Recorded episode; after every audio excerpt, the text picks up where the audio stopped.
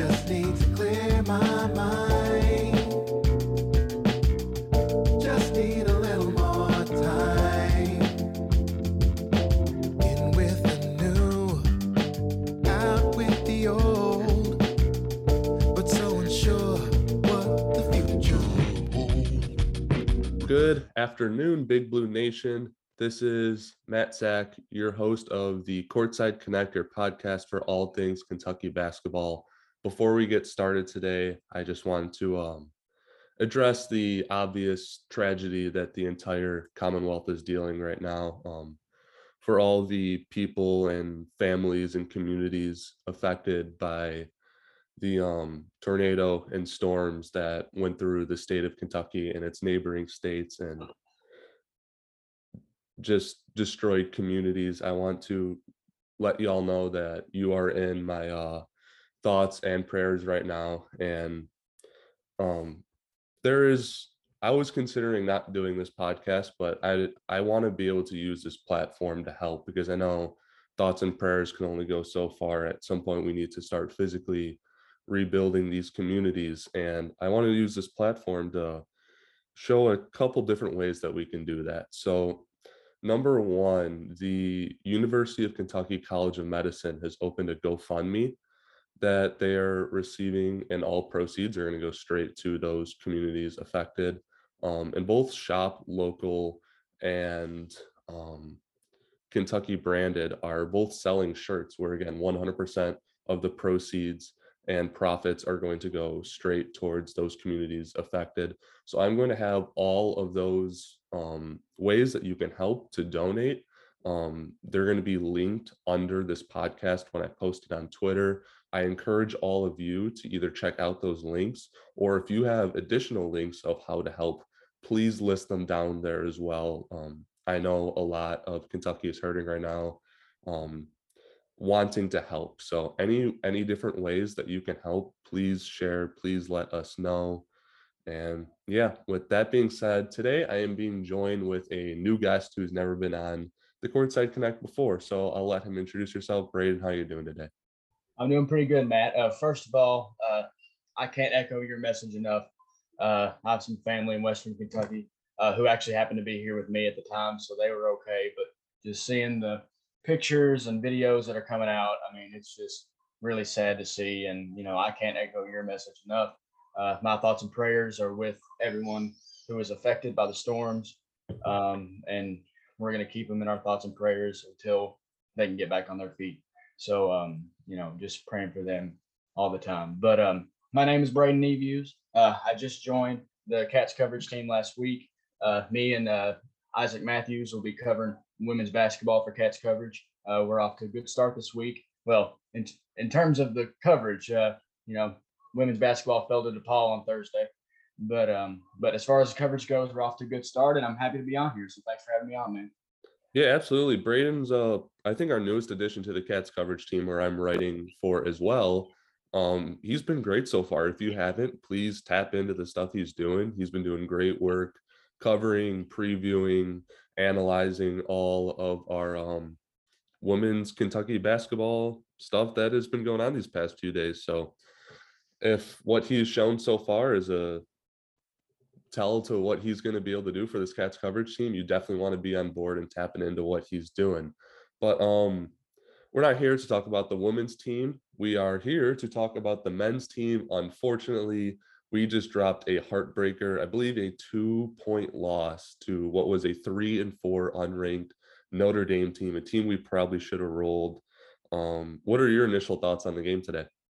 My initial thoughts are, you know, it's one of those things. I don't know if you get this way during the game, but you kind of get a feel of the game throughout the game.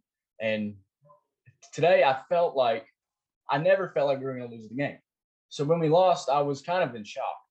And I mean, obviously, very poor performance shooting from three. That shot Grady hit was like the only shot we made. And but overall, just a disappointing loss. But I think in, you know, looking back, whenever we're in February, I think this will be a loss that really ends up helping us. Yeah, and the Big Blue Nation, I'm already seeing it on Twitter. They're They do not have patience, and we'll discuss whether that's rightfully so or not, but we are currently not in a mindset of, oh, we can have losses that help us out multiple months. Because like historically before the checkerboard uniforms basically is a good place to draw that line. We didn't lose these games. Like the John Wall, DeMarcus Cousins team, they didn't lose games to losing record teams. Even when they struggled, they still found ways to win. Same thing with the national championship team. Like their only losses that year were to Vanderbilt and Indiana, and they were both tournament teams. Indiana was like a Sweet 16 team, and we lost to them by one on the road on a buzzer beater. Like the 2015 team, they had their struggles, but they still won these games. So our best teams still found ways to win. And even when they struggled, they weren't losing to bad teams. It seems like these past few years, obviously last year we lost a whole lot of people. The year before we had Evansville. We lost to a bottom SEC team in South Carolina. The year before we were losing to a bunch of teams early. The year before in 2018, 17, 18 team, we were losing to teams early. And the trend of these early losses and not the huge tournament success that we once had, where I think it's okay if you drop a game to Notre Dame as long as you go and get a Final Four out of it. But if you're not putting out these Final Fours like we used to, and we're also not getting this regular season success that we used to, that's where I think a lot of the problem comes in. But like you said, I'm not completely freaking out. I actually looked it up and wrote an article about it before this game. Our first true road game of the season since Cal has got here, our team has won 5 games and lost 7. So now we've lost 8. So we have historically, even with those earlier teams, the first time we go on the road, we have a 5-8 record now.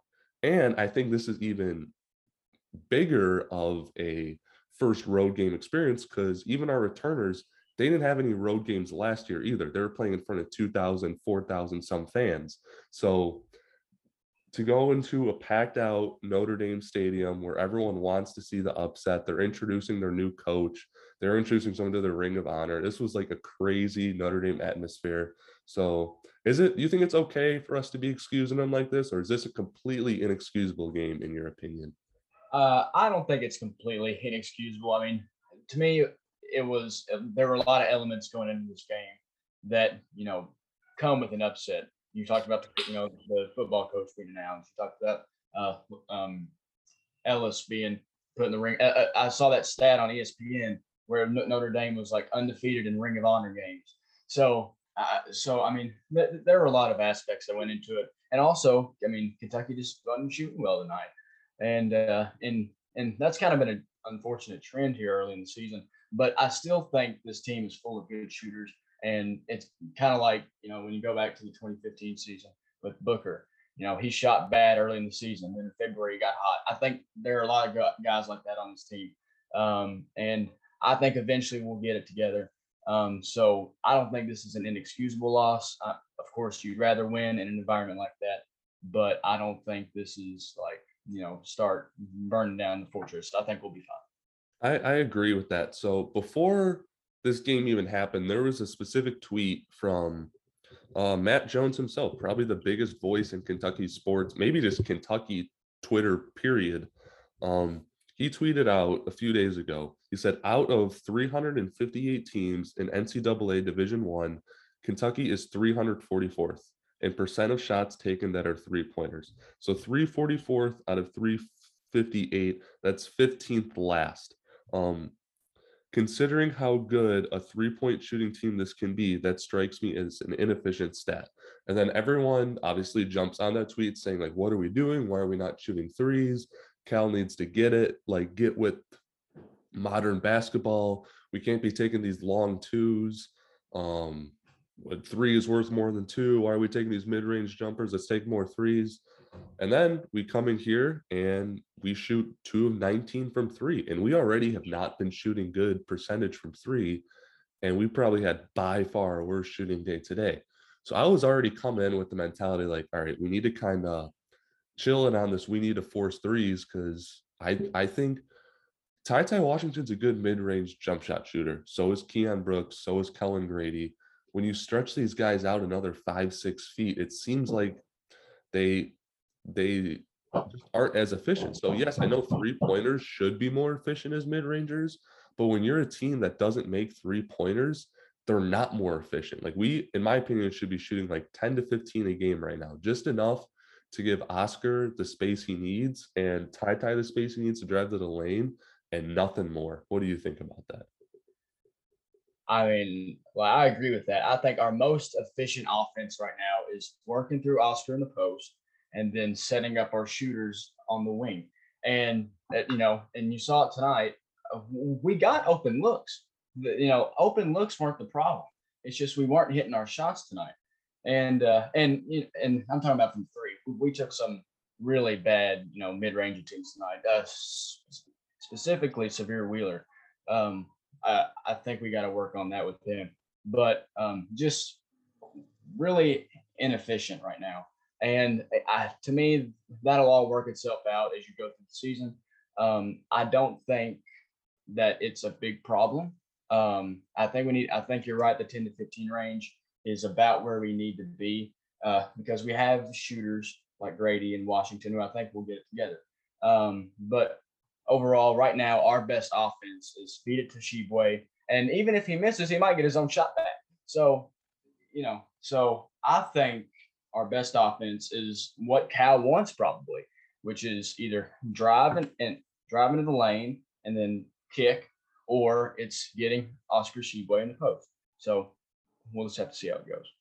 Yeah, I agree. Speaking of Oscar Tshiebwe, I do want to point out the positives when there are some, and he definitely was one. Played 37 minutes, almost the whole game, while staying out of foul trouble. Shot 11 of 14 from the field, had 25 points. This is our first 25-point plus performance since Immanuel Quickley did it in February of 2020. I think we had 9 or 10 different 25-point performances that season. We had 0 last year, and we had 0 to this point. So Oscar broke that streak, also put up 7 rebounds, his first time under 10 rebounds all season. But I feel like a lot of other guys helped out rebounding. I don't really feel like he was struggling. 1 assist, 1 turnover, 2 blocks, and 3 steals. So he really filled up the whole stat sheet and didn't do a whole lot wrong. What did you see from Oscar Tshiebwe today? I mean, I saw exactly what you saw. Really dominant in the post. I thought this was, even without the, you know, huge amount of rebounds that he usually gets, I think this was his best game as a Kentucky Wildcat. Maybe other than the Robert Morris game, I thought this was his best game as a Cat, which is unfortunate that it comes at a loss. But yeah, I mean, but give credit to Notre Dame when credit's due. You know, they let Oscar get his in the post, but they did an excellent job on the boards, and I think that's what really, you know, took the game in Notre Dame's direction tonight. But you know, like, I was really pleased with Oscar on the offensive end and even on the defensive end. I felt like he played well. So overall, like I was pleased. Yeah, Notre Dame actually had a positive 5 rebounding margin over Kentucky. I don't know the stats. Maybe you can correct me if I'm wrong, but I feel like this is the first time we've been out-rebounded all the year, even including the Duke game. That sounds right. I mean, the only other game that would be close would be Duke, I would assume. Yeah, if I'm wrong, you could go make fun of me on Twitter. Please call me an idiot for passing false stats on my podcast, but I believe that is the truth. But last podcast, I asked my guest, the bracket guy, Michael Beard, to fill in the blank. And I want to hear your answer, especially after this game. So Oscar Tshiebwe is currently the blank best player in college basketball right now. Ooh. And I'm asking you on the spot. I know. Oh, man. That's a tough one. What was Michael's answer? He said top 10. Top 10? Oh, okay. All right. So he didn't give a specific number. Okay. He said not top 5, so he was kind of like in the 7 to 8 to 10 range. I tend to agree. I might go a little more towards 5 than he would, just because he's the best player on, in my opinion, a Final Four potential team. So I would put him a little ahead of the 7 to 10 range. So I'm thinking 5 to 6 range. Sounds about right for me. I personally had him like 8 to 10. And the only thing that was keeping me from him cracking in that top five was he didn't look like a guy that could take over the game on the offensive end. I knew he was a really good offensive player, and he can take over the game on the boards and on the defensive end and everywhere in between, but he didn't seem like a guy like, give him the ball, get out of the way, let him carry your offense. And today he proved that he can do that. And I agree. I do think I do think Ty Ty Washington will be a super key piece, but as of now, you are right. Oscar Tshiebwe is the best player on a Final Four team. So I look at EJ Liddell of Ohio State. I look at Jaden Ivey of Notre Dame. I look at Paolo Banchero, Johnny Juzang. The list kind of gets thin after that. I'm like, I feel like Oscar Tshiebwe, the way he's playing, is right in the mix with those guys. Where does Chet Holmgren rank on that list for you right now? Oh, see, honestly, off of potential alone, I feel like he's pretty high. Honestly, I think, if anything, I'd probably have Drew Timme up there. Now you're putting me on the spot. Not used to that happening on my own podcast, but I would probably have him in the 11 to 20 range, kind of with Drew Timme probably in that 5 to 10 range as well. I feel like the few games that I did watch against Duke and UCLA, and there's one other, who's the other team they just lost to? Do you remember?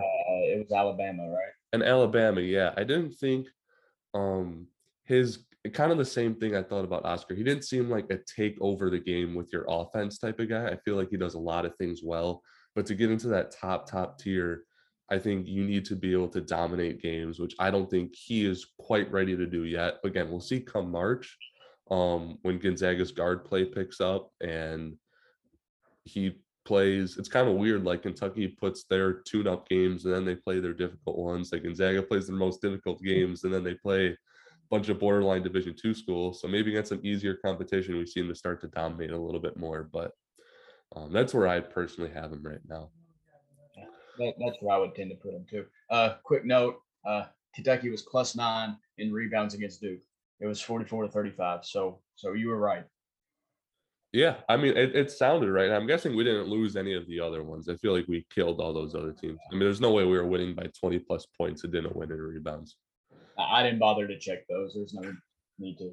Yeah, but you all, when we were talking about the game, you did bring up Sahvir Wheeler's poor game overall, especially some of the bad twos he was taking. He finished today 0-5 shooting, only 2 assists to go with 2 turnovers, didn't have any steals,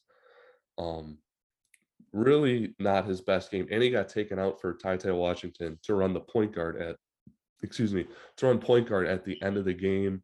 What did you see that he just, I think this is like a couple games in a row. I thought the previous game was his worst game he's played all year. And then he topped that or bottomed it this game by playing even worse. What have you seen from the past couple games? I mean, this is not the Sahvir Wheeler at Georgia. I mean, turning the ball over, not many assists. I mean, I don't know exactly what happened because I don't feel like, anything like philosophy-wise has changed offensively. I mean, other than taking a little bit more threes. But, I mean, to me, he's just in a funk right now. I don't think he's by any means worse than he was earlier in the season. I think he's just going through a funk. But I think what's really messing him up right now is poor shot selection, because then that goes into other – facets of the game, you start to overthink and all that kind of thing. So I think if he just starts taking smart shots again, like he was earlier in the season, and, just kind of gets back to what he does best, I think he'll be okay. Yeah, I think what I personally think is messing with him the most is the fact that we're not making shots, because you think of his play style. 1, he's not very big, and 2, he doesn't shoot very well, and he relies on using his speed to get to the hoop. So if he's breaking down his defender and he has someone coming off of either side to help and get in front of him, and we're not making shots to give him the space that he needs, he's not able to kick out the shooters because Grady or Dante or Davion are not hitting their threes. he doesn't have the space to take his shots. So instead of, I still feel like he needs to trust his teammates and move the ball around instead of forcing his shot, but he's driving, assuming that the defenders are going to stay and respect the 3-point shooters and still go for his shot, but they're not because we're not making our threes. So I think that's a lot of what the problem is going to be. Going back to when we first got him, my biggest concern was that Wheeler is the way that Coach Cal likes to play his point guards. He likes everything to go through them.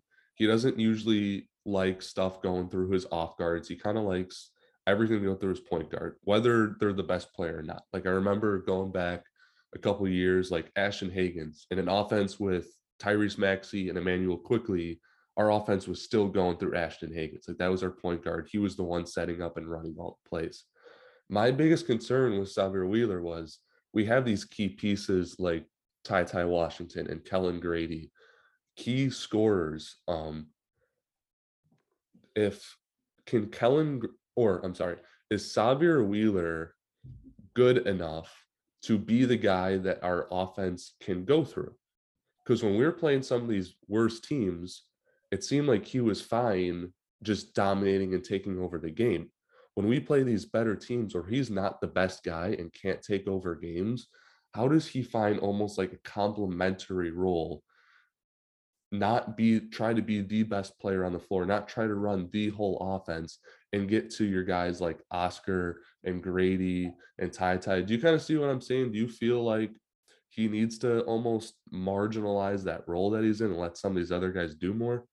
Yeah, and like you really laid it out well with Cal's point guards, and I mean you saw last season, no matter how many times it didn't work, like the offense went through Devin Askew, and it never worked. And then you look at this season, Wheeler has been, I mean, he's had some highs and some lows, but I think what changes this entire season is when Shaedon Sharpe gets on campus, because. And I mean, because I think he's going to play. I mean, like, don't you think he's going to play? If I had any doubt coming into today's game, I absolutely do not have any now. I mean, if there's one thing that we need on this team, it is a guy that one can shoot or just make shots from anywhere and get buckets down the stretch. That's Shaedon Sharpe's role on this team if he can do anything. So I absolutely think he's going to play now. So once Sharpe gets to campus, I think.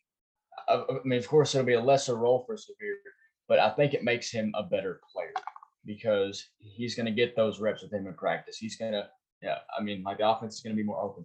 So I think right now it's just kind of, we got to work with what we got. And I think what we have is good. It's just, you talked about it earlier, trusting his teammates. He's not doing that right now. He was earlier in the season. And so we'll figure this out whenever Sahvir Wheeler trusts his teammates again. Yeah, and it's so crazy. Like, why aren't we shooting the ball well? I mean, Dante Allen, the only thing he did well last year was shoot the ball well.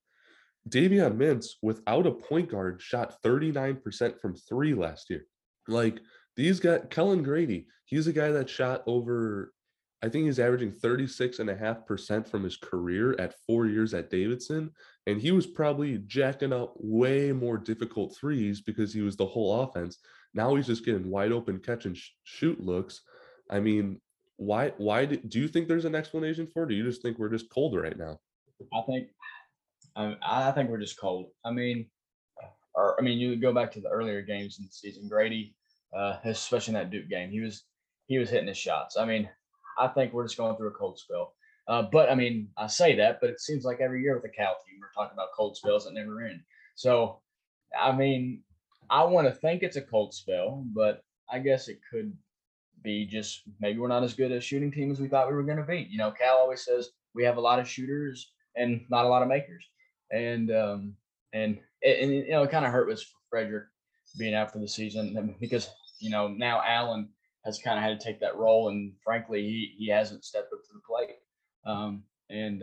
So I think we're going through a cold spell, but it is concerning.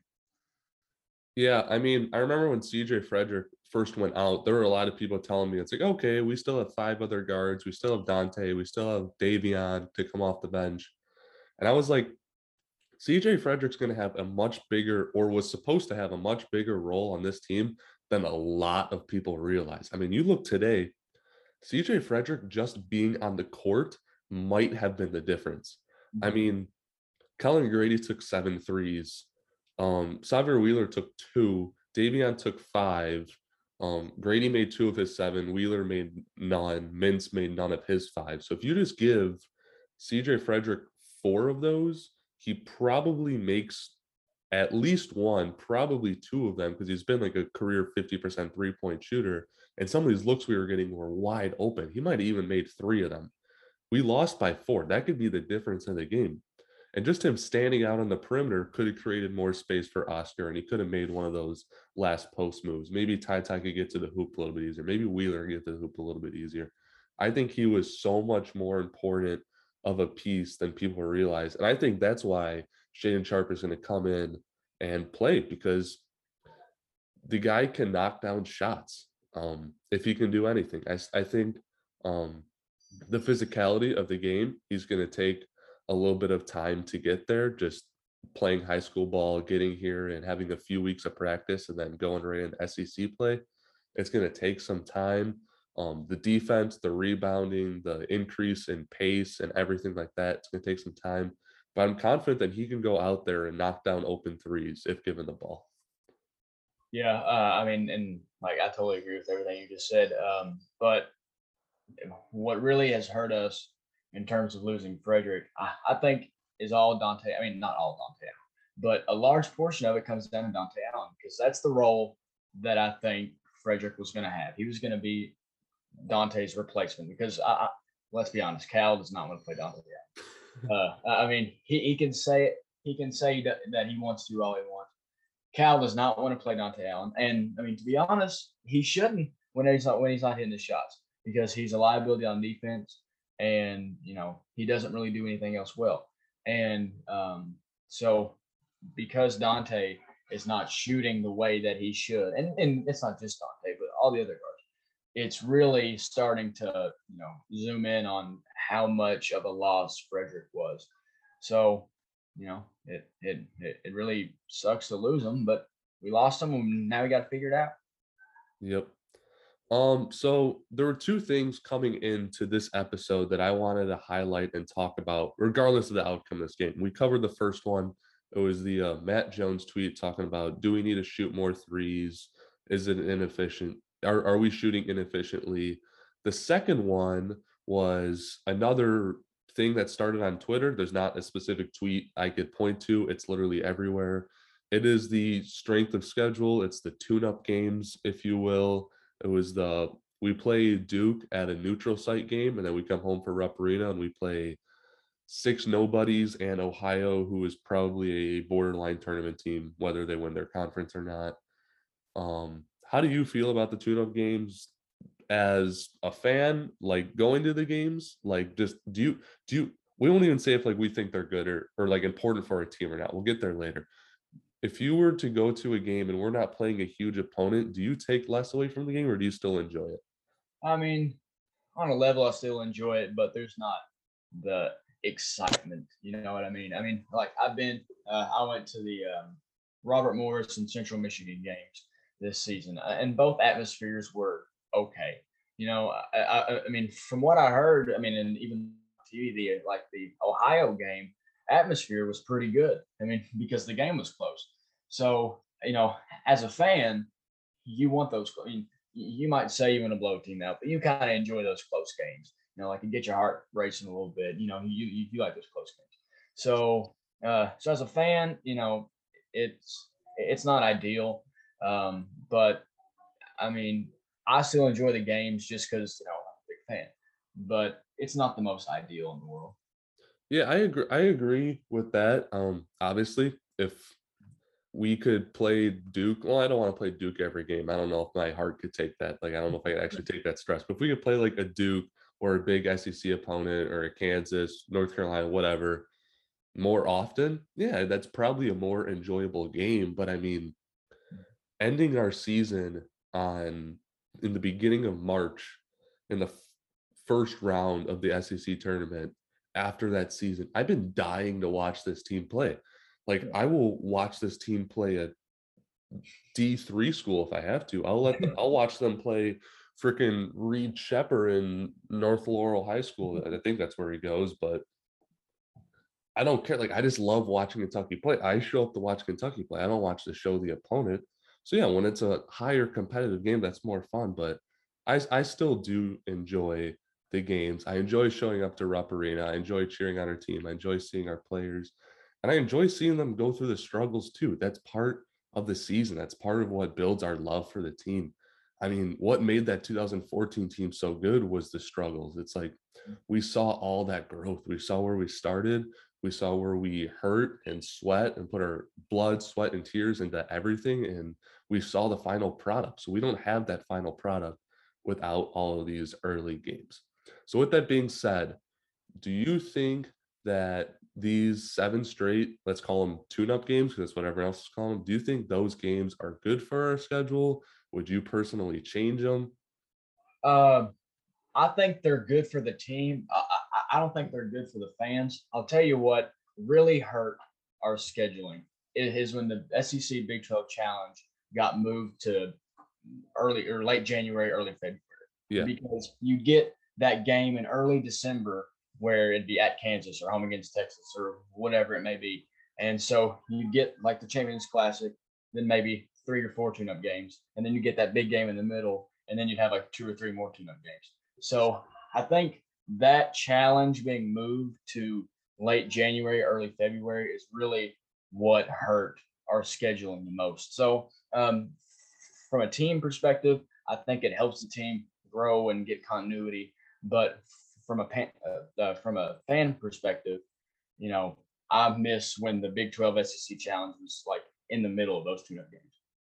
Yeah, I think that's one thing. My biggest complaint, and you can tell me if you agree with me or not, my biggest complaint is not the bad teams we are playing. It's the good teams like Duke and Ohio State.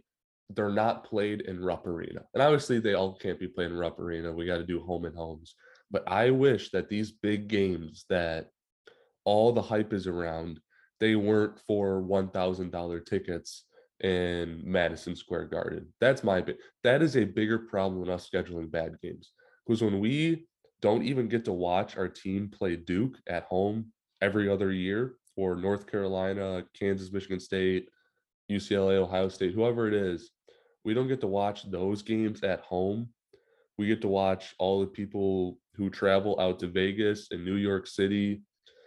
And then we come home and the season ticket holders are stuck with North Florida. That's the bigger problem, in my opinion. Yeah, I see where you're coming with that. I really missed like the North Carolina home and home, yep, and the Indiana home and home, and you know, and these like big time games in Rupp Arena in December. And you know, you brought up a good point about that, but what really irks me more than even than that, and I agree with needing more home and home, like high quality teams. But we play like the lowest of the low bad teams at Rupp Arena. I mean, we get one Ohio and then 6 just bottom tier, you know, Division I schools. So if we were to play a Belmont or, you know, in Ohio or these upper echelon or, you know, Western Kentucky, let's bring the Western Kentucky series back, you know, or teams closer to home. I feel like fans would still, you know, want those big time matchups, but they'd be a little less, I guess, vocal about it. So I just wish the quality of bad team, if you want to say it like that, would improve. Yeah, I agree with that too. I mean, like you said, if we had, I don't know, just like lower Big Ten teams, like if Rutgers came in or something, or like, I don't know, just teams we've heard of. Like, yeah, we played Clemson for whatever reason. Like, it's a team we know. Like, people would show up, they hear the name just from football and be like, oh yeah, we're playing a big name school. Let's, like, we'll show up for that. Yeah, I mean, we're kind of doing that with Notre Dame right now. I mean, exactly. You know, I mean, we lost both games, unfortunately, but well, what Cal's three. I saw a stat after the game. Cal's 3-5 against Notre Dame now as head coach of Kentucky. I think that'd be crazy. The only I remember the past two games, and I remember the game in the Elite Eight of 2015 tournament. But other than that, I don't remember any other games we played against them. But I trust your recollection of the stat that came up after the game. It could be wrong. Like I'll look it up to make sure because I don't want to be misleading people on your podcast either. Again, if you have a problem with the stats we're saying on my podcast, come make fun of me on my Twitter. It's cool. But while you go look that up, I just remember back to the 2012 season where we won the national championship. I think you can make an argument the two biggest games in that like regular season before SEC play were the two home and homes that you said you would like to see come back, and that's North Carolina and Indiana. It was we had a 1-point win on a game-saving block against North Carolina, and we had a 1-point loss on a 3-point buzzer beater against Indiana. And I thought the loss against Indiana was a huge motivator, and the win against Notre Dame or North Carolina was such a huge confidence builder. I don't feel like we get as much from these neutral site games. I feel like we need to get put in either a hostile environment where we're dealing with adversity the whole game going up against an away crowd, or we need to feel the love of the Big Blue Nation, where we get a huge win and you feel 22,000 people getting your back and cheering you on and loving you and seeing why you do this. Absolutely. And I looked up the stat. I couldn't find any official numbers, but so we're just going to say under 500 because I know it's under 500. So Cal's under 500 against Notre Dame. But I agree. I mean, I think tonight's loss is more valuable in a season than a 20-point victory over North Florida. And I mean, fans might not like to hear that, but I think it's true. You know, I mean, we're going to learn more from this game about our team than we did in any way against North Florida. So like I missed those games, and I think tonight, even though we lost, I think it was a good thing. And, I missed the Indiana series. I missed the North Carolina series. And there's no reason we can't have these series because we're still top dog in the SEC. Now, the SEC's gotten a lot better, but we're still the top dog in the SEC. So we're going to be in the conversation in our conference every year, which is going to get us into the tournament. So we can afford a loss or two extra a year and be fine.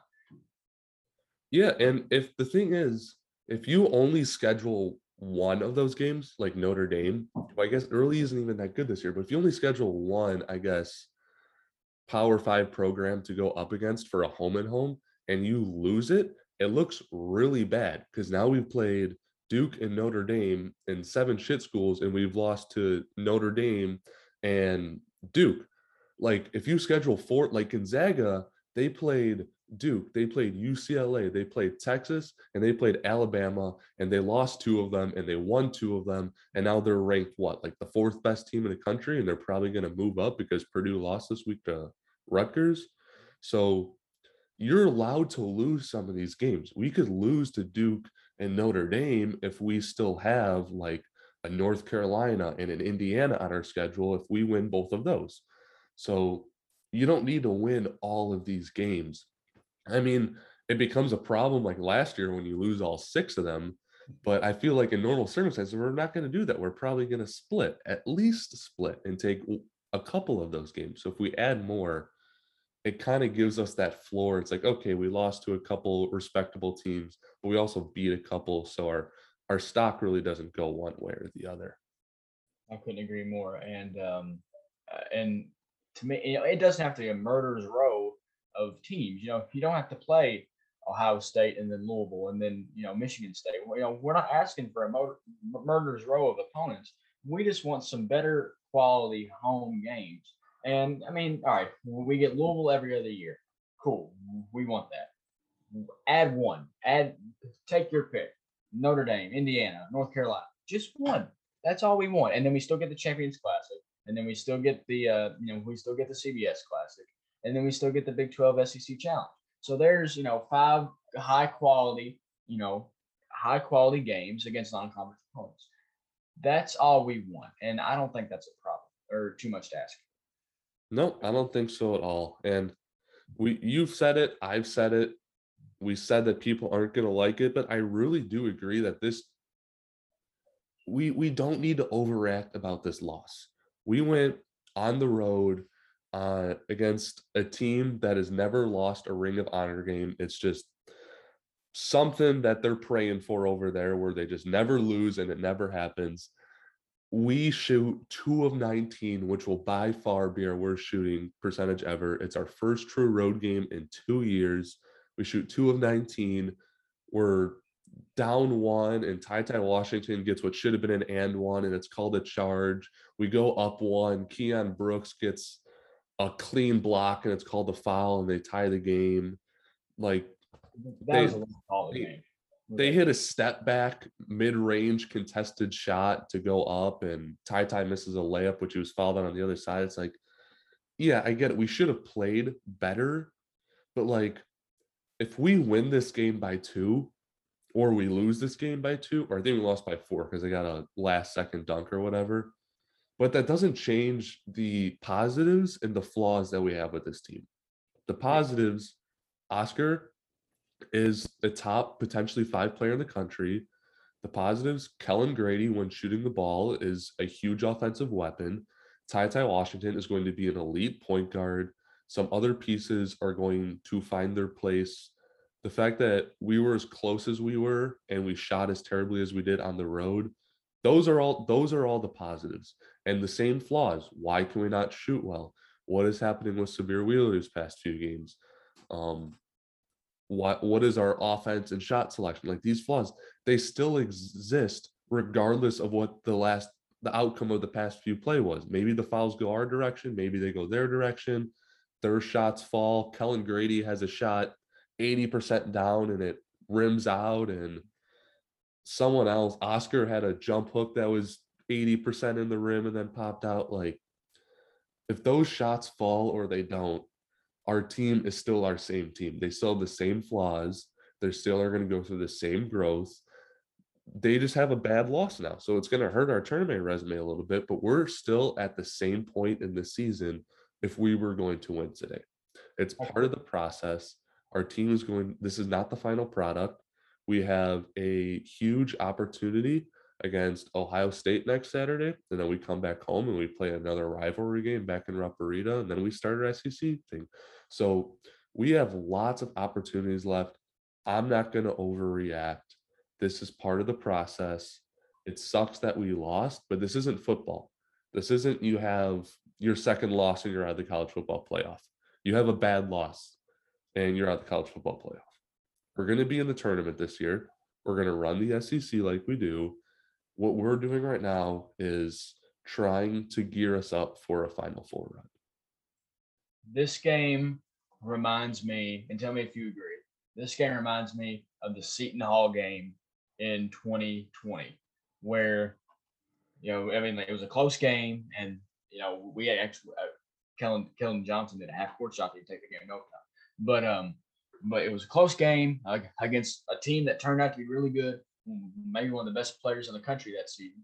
And all right, now granted, Seton Hall was better than Notre Dame, but I'm in terms of fan reaction, I mean, like, the sky's not falling.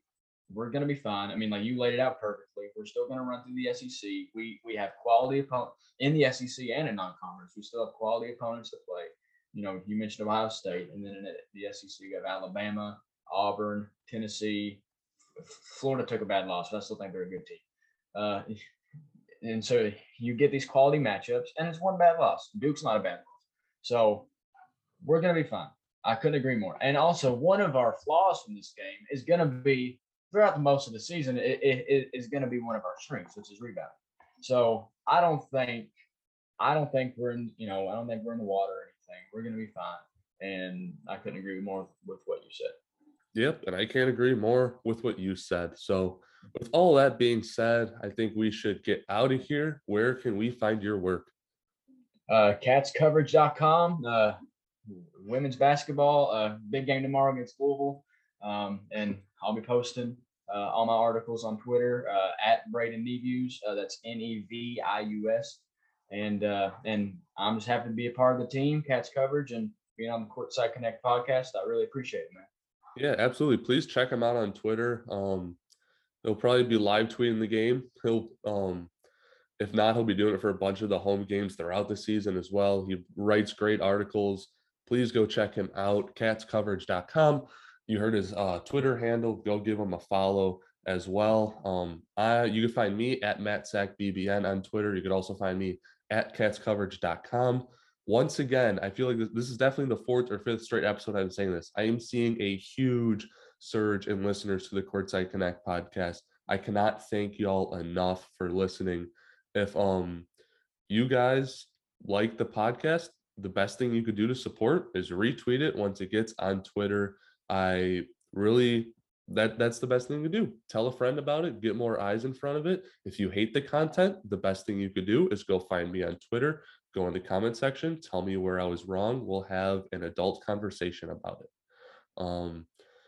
Speaking of finding my stuff on Twitter, under the link to this podcast, like I said earlier, I'm going to link all the ways that you can support the relief fund for the tornadoes and storms that have hit Kentucky. So please donate or support if you can. If you have other ways to support, please link them below right with mine. I'll retweet them. I'll support them. Let's try to get as many eyes on this as possible. That's the main reason I wanted to do this episode. I wanted to use my platform to help out this cause. So with all that being said, I appreciate you guys listening so much. And as always, go Cats. Just need to clear my mind.